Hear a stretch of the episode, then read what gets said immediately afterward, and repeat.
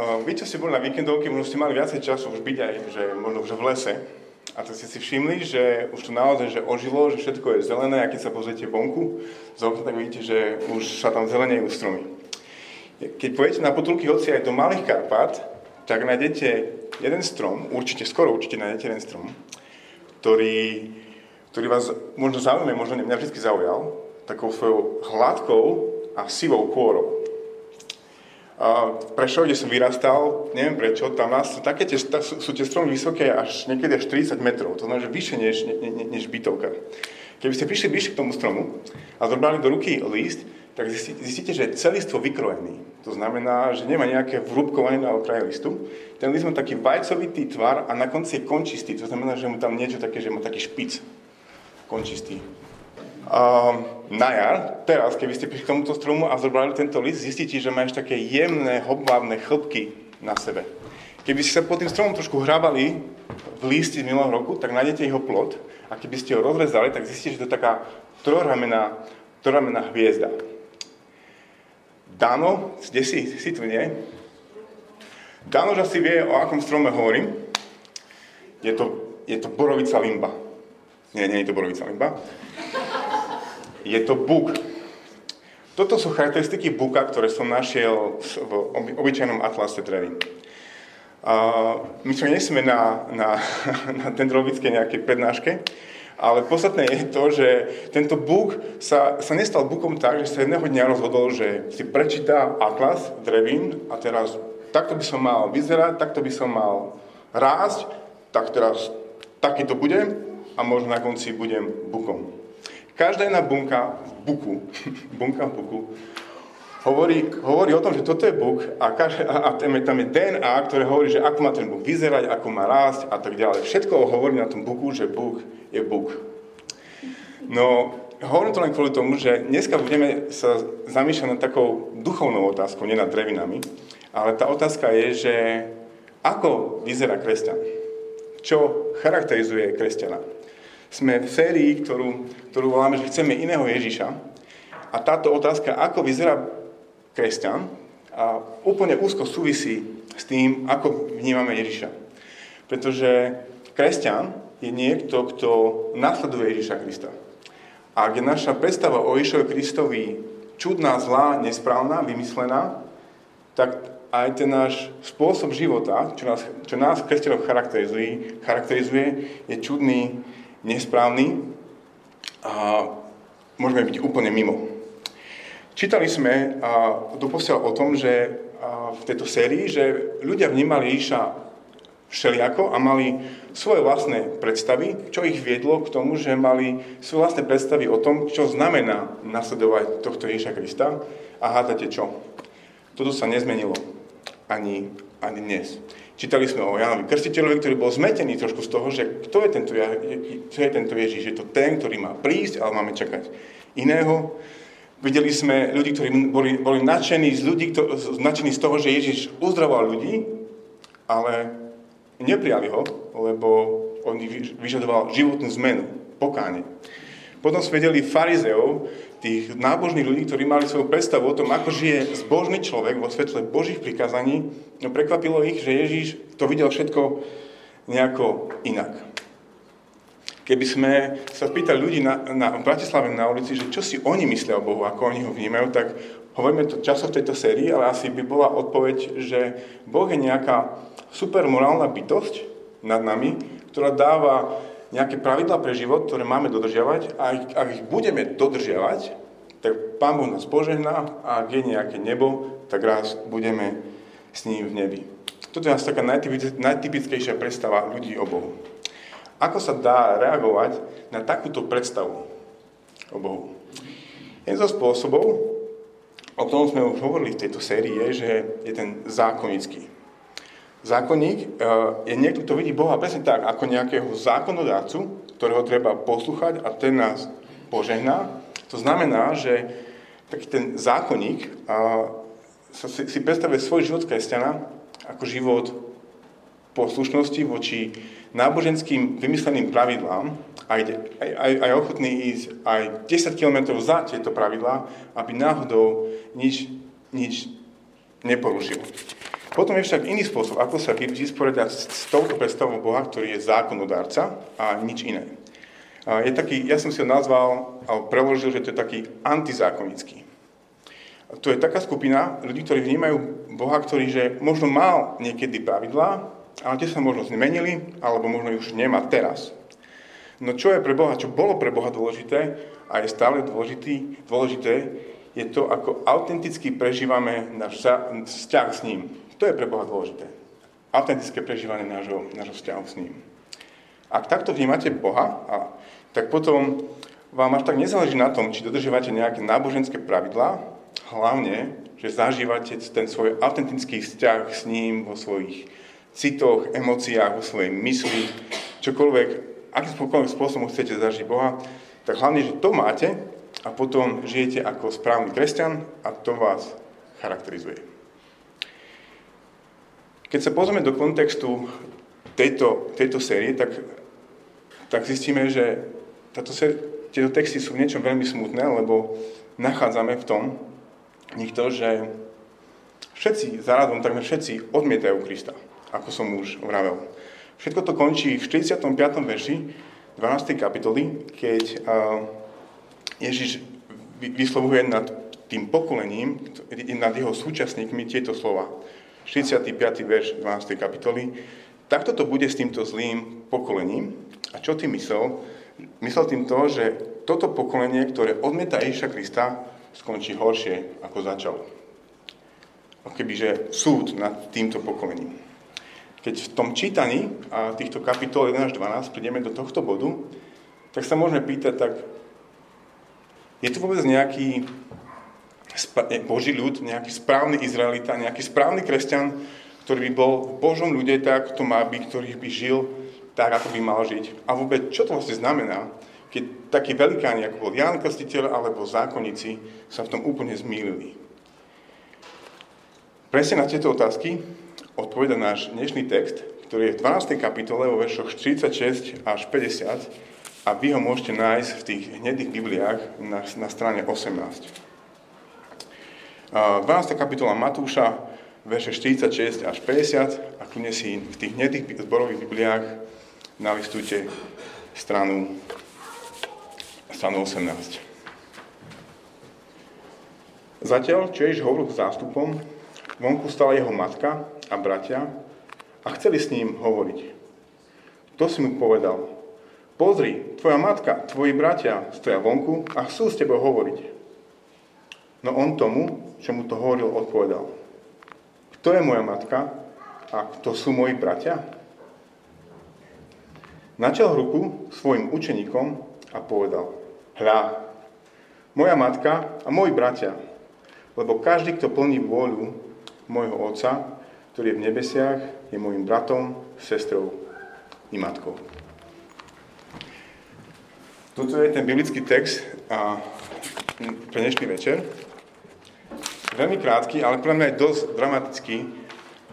Ja mám rád divadlo alebo filmy, tak si to predstavujem, túto scénu ako nejaký zaujímavý film alebo scénu divadle, tak si to skúste predstaviť so mnou a skúste spôsobom rozmýšľať, ako nám cez to Matúš, autor tejto celej knihy Evangelium Matúša, ako sa nám snaží odpovedať tú otázku, kto je teda Kristus, alebo kto je teda kresťan, alebo ako by sme ho charakterizovali. Všetko začína tým, že Ježiš je obklopený zástupom, ktorý visí na každom jeho slove. Takmer ako vy teraz. Takmer. Na scénu však prichádza niekto očividne špeciálny. Niekto to je iný ako tento zástup a vieme, že to je jeho matka a jeho bratia. V kultúre, pre ktorú je rodina všetko, je toto veľmi špecifický a dôležitý moment. Ten deň pokračuje. Kto si zo zástupu ho upozorní Ježiša, že počuj, máš tu že rodinnú návštevu a chcú s tebou hovoriť. Ježiš tomuto človekovi odpovedá otázkou. Kto je moja matka a kto sú moji bratia? Je to veľmi zvláštna otázka. A neviem, či je moja predstava správna, ale predstavím si za ňou takú zvláštnu pauzu, ktorá ktorá rozpohuje všetky kolieska v ľuďoch, ktorí počujú túto vetu a mala by aj v nás, keď čítame tieto slova. Kto je moja matka a kto sú moji bratia? Potom Ježiš dramaticky zdvihne ruku a my čakáme, na koho teda ukáže, kto je jeho rodina, kto sú jeho matkou a kto sú jeho bratmi. Na naše prekvapenie, tá jeho ruka, alebo ten jeho zvinutý palec, neukáže na jeho rodinu a na učeníkov, ktorí počúvajú tieto slova. Toto silné a šokujúce gesto Ježiš ešte dovysvetľuje slovami, ktoré sú v 50. verši 12. kapitoly. Lebo každý, kto plní vôľu môjho Otca, ktorý je v nebesiach, je môjim bratom, sestrou i matkou. Matúš nám zase tento príbeh hovorí, že skutočnou Božou rodinou, skutočným Božím ľudom, skutočnými Božími nasledovníkmi, ktorí príjmajú Ježiša Krista, sú tí, ktorí plnia vôľu Ježišovho Otca, nášho Otca v nebi.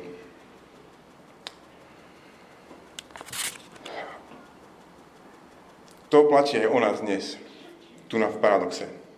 Nás necharakterizuje nič iné a nič iné nás nespája, len to, že spolu, ako sme počuli od začiatku, že spolu plníme vôľu nášho Otca.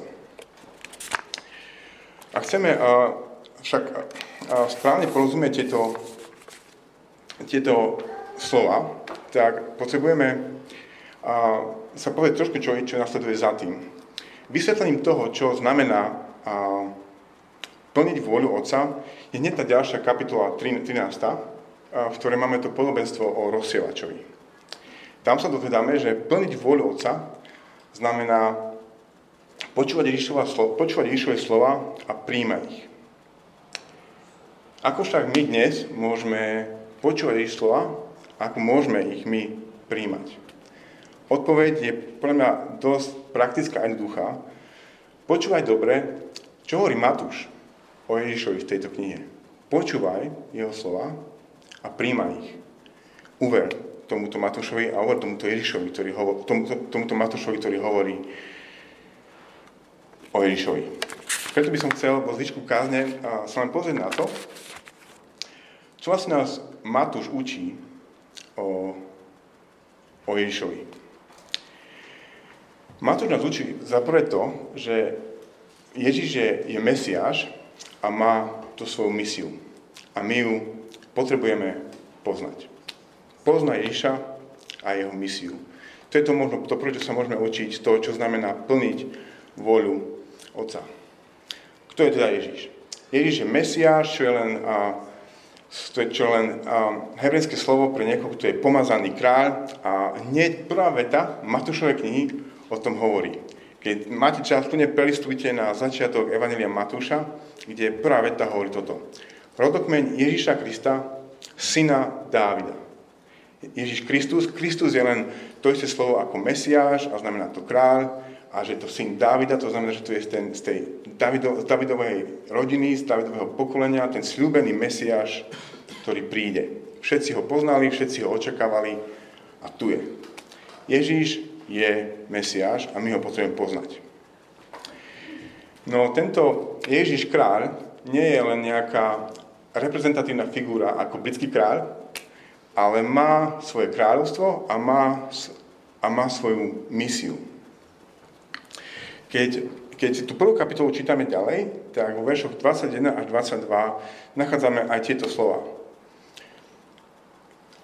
Jozef, pozemský otec Dávida, sa stretáva s anjelom. Anjel mu hovorí, že jeho snúbenici sa narodí syn a toto mu hovorí.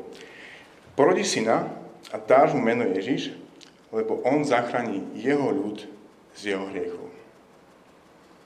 Toto je misia kráľa.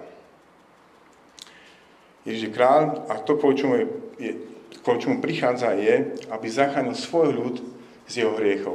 Ak poznáte Bibliu, tak toto vysvetľuje celý ten príbeh Biblie, že napriek tomu, že Boh stvoril dokonalý svet, hriech ho poškodil, ale Boh sľubuje, že všetko napraví tým, že pošle kráľa, ktorý ktorý vyrieši najväčší problém ľudstva, ktorým je hriech a jeho dôsledky, a urobí to tak, že zomrie za hriechy svojho ľudu. Toto je Mesiáš a toto je jeho kráľovstvo a toto je jeho misia. Keď hovoríme o tom, že zachrániť ľud, tak už nehovoríme len o Židoch, ale aj o pohanoch, o všetkých. Čiže aj o nás dnes v Bratislave, tu na v Paradoxe. Keď chceme premýšľať nad tým, čo znamená plniť Božiu voľu, ako nás, kresťanov, ktorí sú skutočnými nasledovníkmi Ježiša Krista, tak musíme začať práve tu. Kto je Ježiš a aká je jeho misia? Tak sa vám chcem spýtať, vieš o tom, že toto je Ježiš a že toto je jeho misia? Nezabudol si na to, že toto je Ježiš a toto je jeho misia a tohto Ježiša na jeho misii nasledujeme? Podľa mňa je veľmi ľahké na to zabudnúť, preto sa znova pýtam aj seba, aj vás, či sme na toto nezabudli. Kto je ten Ježiš, ktorého nasledujeme? Čo je tá životná náplň, ktorú nám dáva? A čo je tá životná náplň našich životov? Aký je tvoj Ježiš, ktorého si uveril? Činiť Božiu vôľu znamená poznať Ježiša ako kráľa a poznať jeho misiu ako kráľa. To druhé, čo si myslím, že sa učíme z Evanjelia Matúša o tom, že čo znamená plniť Božiu vôľu, je, že máme podriadiť všetko Ježišovej misii. Keby ste išli zase na úplný koniec Evanjelia Matúša, tak tam nachádzame tieto slávne a dobre známe slova v úplne poslednej kapitole a budem čítať od 17. verša. Alebo teda od 19. Choďte teda a získavajte mi učeníkov zo všetkých národoch a krstite ich v mene Otca i Syna i Svätého Ducha a naučte ich zachovať všetko, čo som vám prikázal. A hľa, ja som s vami po všetky dní až do konca sveta. Toto je misia, do ktorej sme my boli povolaní. Niesť evanjelium, robiť učeníkov, to znamená učiť iných, zachovať všetko to, čo Ježiš hovoril a spolu sa máme učiť, ako to všetko zachovávať. Dobrá otázka možno v tomto momente je, že či máte pocit zo svojich životov, že v tomto rasteme, v tomto nesení evanjelia a v tomto robení učeníkov. Raz som počul taký príbeh, bol vymyslený, ale ten príbeh hovoril o tom, že istý chlapík sa stal majiteľom stavebnej firmy, kde bolo kopec ľudí, ktorí pracovali na stavbách, renovovali byty. Momentálne mi táto téma veľmi blízka. A bol tam jeden chlapík, ktorý už 30 rokov pracoval pre túto firmu. Nič iné nerobil celý život, len kladol tehlu vedľa tehly a muroval.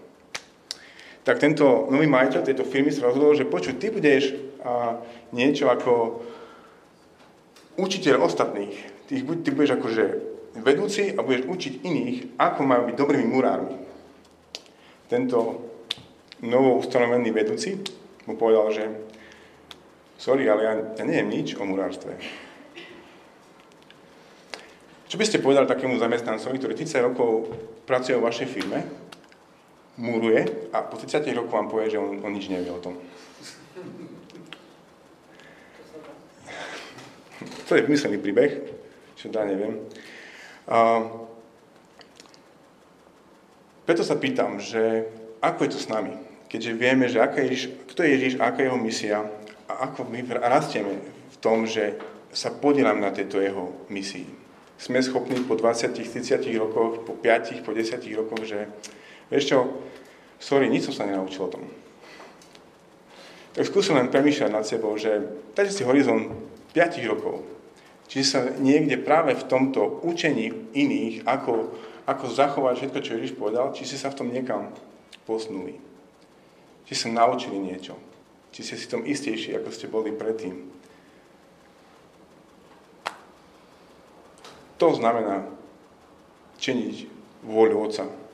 Podieľať sa na Ježišovej misii tým, že nesieme evanjelium ďalej.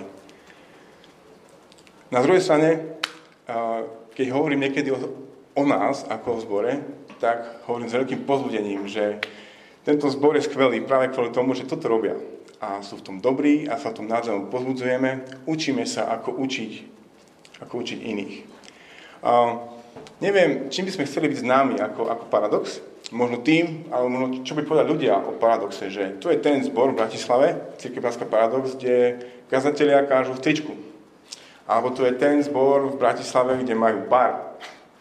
Ale neviem, čo by ste chceli, aby ľudia povedali, ale podľa mňa, čo ja by som chcel, aby Boh povedal o našom zbore, je, že to je zbor, kde sa navzájom učiť iných, ako zachovať všetko, čo Ježiš povedal. To je bola skvelá vizitka v našom zbore a ja som strašne vďačný, že toto platí o našom zbore a dúfam, že robíme všetko preto, aby sme v tom rástli a aj seba a vás povzbudzujem, aby sme v tom neustali. Takže pridaj sa k Ježišovej misii.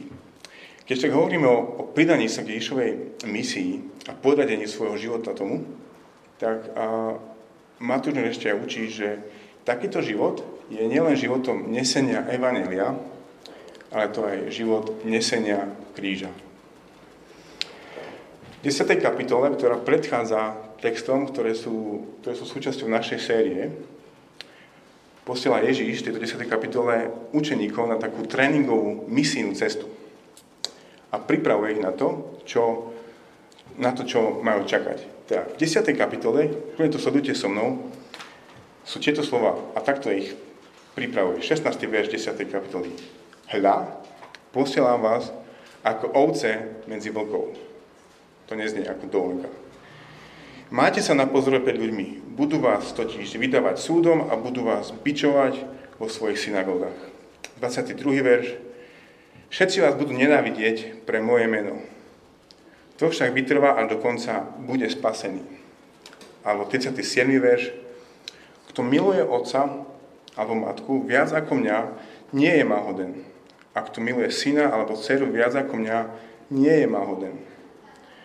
Kto neberie na seba svoj kríž a nenasleduje ma, nie je máhoden. Podieľať sa na nesení evanjelia znamená niesť kríž pre Ježiša Krista. Myslím, že mnohí z nás to aj zažívame a možno nás to ešte len čaká, ale ak sa pýtame, že čo znamená plniť vôľu Otca, tak to znamená niesť tento kríž. Ježiš nám nesľubuje ľahký, pohodlný život, ale hovorí nám, že ak pôjdeme za ním, tak to veľmi pravdepodobne znamená utrpenie, napätie, ťažkosti, neustalý beh proti prúdu, proti vlastnému telu, vlastným túžbám. Toto znamená. Áno, hovorí aj to, že na konci prichádza odmena v nebesiach a že on bude s nami až do konca života. Ale keď hovoríme o tom, čo znamená plniť Božiu vôľu Otca, tak hovoríme o tom, čo znamená niesť kríž. Zažívaš to? Zažil si to? Prekvapilo ťa to? Odradilo ťa to? Posilnilo ťa to? Toto znamená plniť vôľu Otca, niesť kríž. Aby to nestačilo, v Evangeliu Matúša máme ešte jednu pasáž, ktorú voláme kázňou na hore, kde v podstate Ježiš opisuje život ľudí, ktorí sú súčasťou jeho kráľovstva. Teda sú ľudia, ktorí poznajú svojho kráľa, rozumejú jeho misii a podieľajú sa na jeho misii. V týchto kapitolách, ktoré nazývame kázňou na hore, nájdeme mnoho vecí, ale ja som vybral niekoľko, ktoré nám pomôžu podľa mňa vytvoriť tento obraz. Tak podľa tejto Ježišovej kázne na hore majú kresťania veľmi špecifický svetonázor, pohľad na svet. A tento svetonázor hovorí, že teraz síce bude ťažko, ale potom bude ľahko alebo sladko. Teraz vás prenasledujú pre moje meno, ale vy nakoniec budete v kráľovstve, kde si odpočinete. Božom kráľovstve vo večnosti, kde si odpočinete. Teraz ťažko, potom ľahko. To je náš svetonázor. Takto hovorí táto kázanie o životnom poslaní kresťana. 5. kapitola 16. verš hovorí toto. Nech tak svieti vaše svetlo pred ľuďmi, aby videli vaše dobré skutky a oslal vášho Otca, ktorý je v nebesiach. Keď ľudia pozrú naše životy, tak majú povedať haleluja, Boh je veľký, Boh je dobrý. Toto je životné poslanie nás. Na to sme tu. A čo tak morálne nároky na život kresťanov, o ktorých hovorí Ježiš v tejto kázni? Hovorí o tom, že naša spravodlivosť má prečiť spravodlivosť tých najspravodlivejších a najduchovnejších ľudí, ktorí boli vtedy farizeji. 5. kapitola 20. verš hovorí toto. Hovorím vám, že nikdy nebudete do nebeského kráľovstva, ak vaša spravodlivosť nebude oveľa väčšia ako spravodlivosť zákonníkov a farizeov. Toto sú Ježišove nároky a toto je Ježišova predstava o živote kresťana. Ak sme si to vedeli konkrétne predstaviť, tak hneď za tým podával len dve príklady Ježiš v tejto svojej kázni na hore. Hovorí, že len pohľad na ženu alebo na muža s myšlienkou sexu, a ak ten druhý nie je tvoj partner, je smilstvom.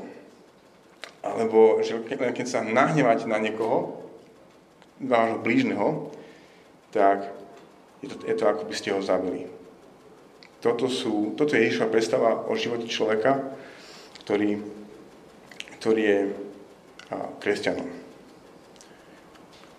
A na konci čítame o tom, že iba málo ľudí toto dokáže akobyže splniť. A hovorí o tej širokej bráne a úzkej ceste a koniec koncov zistíme, že nikto to nevie žiť. To všetko, čo som povedal o tom, čo nás Matúš učí o tom, že čo znamená plniť Božiu vôľu, má svoje vlastné dôsledky pre tých, ktorí máme blízko k tomu, aby sme premýšľali ako zákonníci, ale aj pre tých z nás, ktorí máme blízko k tomu, aby sme premýšľali ako takí antizákonníci. Pre tých, ktorí by sme chceli byť takí zákonníci, že nám ide o dodržovanie náboženských pravidiel, tak vidíme, že Ježišové pravidlá, slova, nariadenia, jeho predstava o živote kresťana je oveľa radikálnejšia, než akékoľvek náboženské predstavy, ktoré si môžeme vymyslieť, alebo duchovné pravidlá, náboženské pravidlá. Je to oveľa radikálnejšie. Ak sa vám zdá niekedy, že náboženské pravidlá sú ťažkým bremenom na našich pleciach, tak to, ako Ježiš opisuje život kresťana, nám zlomí väzy. Pre týchto z vás, ktorí máte blízko k takému antizákonníctvu, ktorý proste mám predstavu Bohu, ktorý nás oslobodzuje od dodržiavania nejakých náboženských pravidiel, tak nám hovorí, že možno to nie sú nejaké náboženské pravidlá ľudí, ale Ježiš má stále veľmi konkrétnu a špecifickú predstavu o tom, čo znamená ho nasledovať. A táto predstava je tu. Nedá sa ignorovať. Môže sa tváriť, že to tak nie je, ale to tak je.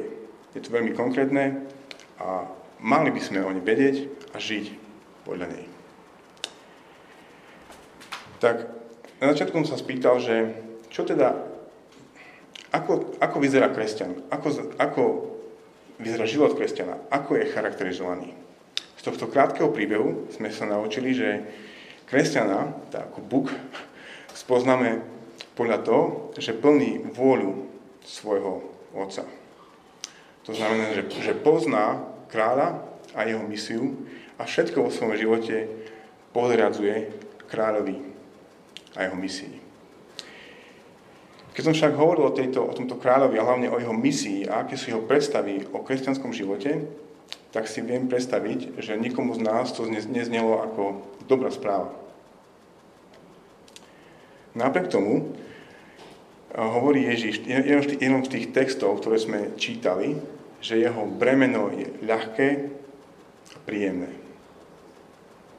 Ako je to možné, že Ježišové bremeno je ľahké a príjemné? Odpovedou je celý príbeh Evanjelia Ježiša Krista a vôbec toho, čo jeho smrť na kríži dosiahla pre nás. Keď nás Ježiš zachraňuje z našich hriechov, tak toto presne je život, pre ktorý nás zachránil. Život, kde my nasledujeme svojho kráľa, poznáme jeho misiu a všetko vo svojom živote podriadujeme jeho misii. To Toto je dôvod, prečo sme boli zachránení a k tomuto nás Boh zachránil. A čuduj sa svete, ak žijeme takto, ako kresťania, tak presne takýto život je ten, ktorý nás naplňa, v ktorom prekvítame, hoci je ťažký niekedy. Tento život nám dáva zmysel. Tento život, kvôli takémuto životu sme ochotní vstať ráno z postele, lebo to je to, čo chceme robiť. To je to, čo nás naplňa šťastím. Lebo toto je Ježišova misia, ktorú nás zachránil a on nás urobil súčasťou tejto misie. Čítali sme na začiatok ten žalm 119, ktorý je niečo pre mňa šokujúci, ale mám asi najradšej zo všetkých žalmov, pretože hovorí o tom, ako mladý človek miluje Boží zákon. Ako je mu sladší, ako med, ako je mu bohatstvom, ako sme čítali. Proste to najvlastnejšie, čo má. A to preto, lebo my vieme, že my sme práve k tomuto boli zachránení ako kresťané. Že to nie je nejaké bremeno, ktoré je na nás, ale to ten život, ku ktorom sme boli zachránení. Toto znamená byť skutočne vykúpeným človekom, ktorý miluje svojho kráľa, nasleduje ho a všetko podriaďuje jeho misii. Tak keď čítame tieto slova o tom, že to, čo charakterizuje kresťana, je to, že plní vôľu Otca, tak nám to pripomína, že je tu konkrétna predstava o tom, ako by mal vyzerať náš život a my sa vždy môžeme pýtať, či to tak je. Ak to tak je, ďakovať Bohu, že to tak je, že to v nás dosahuje. Ak to tak nie je, tak pokračovať ďalej, aby to tak bolo. No nie je to slovom odsúdenia, že ach ty zlý, ktorý takto nežiješ, ale to pripomenutie nám, kresťanom, že práve k tomuto životu sme boli zachránení Ježišom Kristom. A presne o tom bude aj pieseň, ktorú budeme teraz spievať. Je to stará pieseň a hneď tie prvé slova hovoria o tom, že len v tvojom zajatí, môj Páne, voľný som. Je to úplný protiklad, ale vysvetľuje evanjelium, že my, kresťania, ktorý plníme Božiu vôľu, vôľu Otca, ktorý na sa berieme to príjemné a ľahké bremeno, keď to robíme, sme sa stali skutočne slobodnými, skutočne sme oživí, prekvítame a môžeme povedať, len v tvojom zajatí, Bože, v tvojou vôľou sme skutočne slobodní.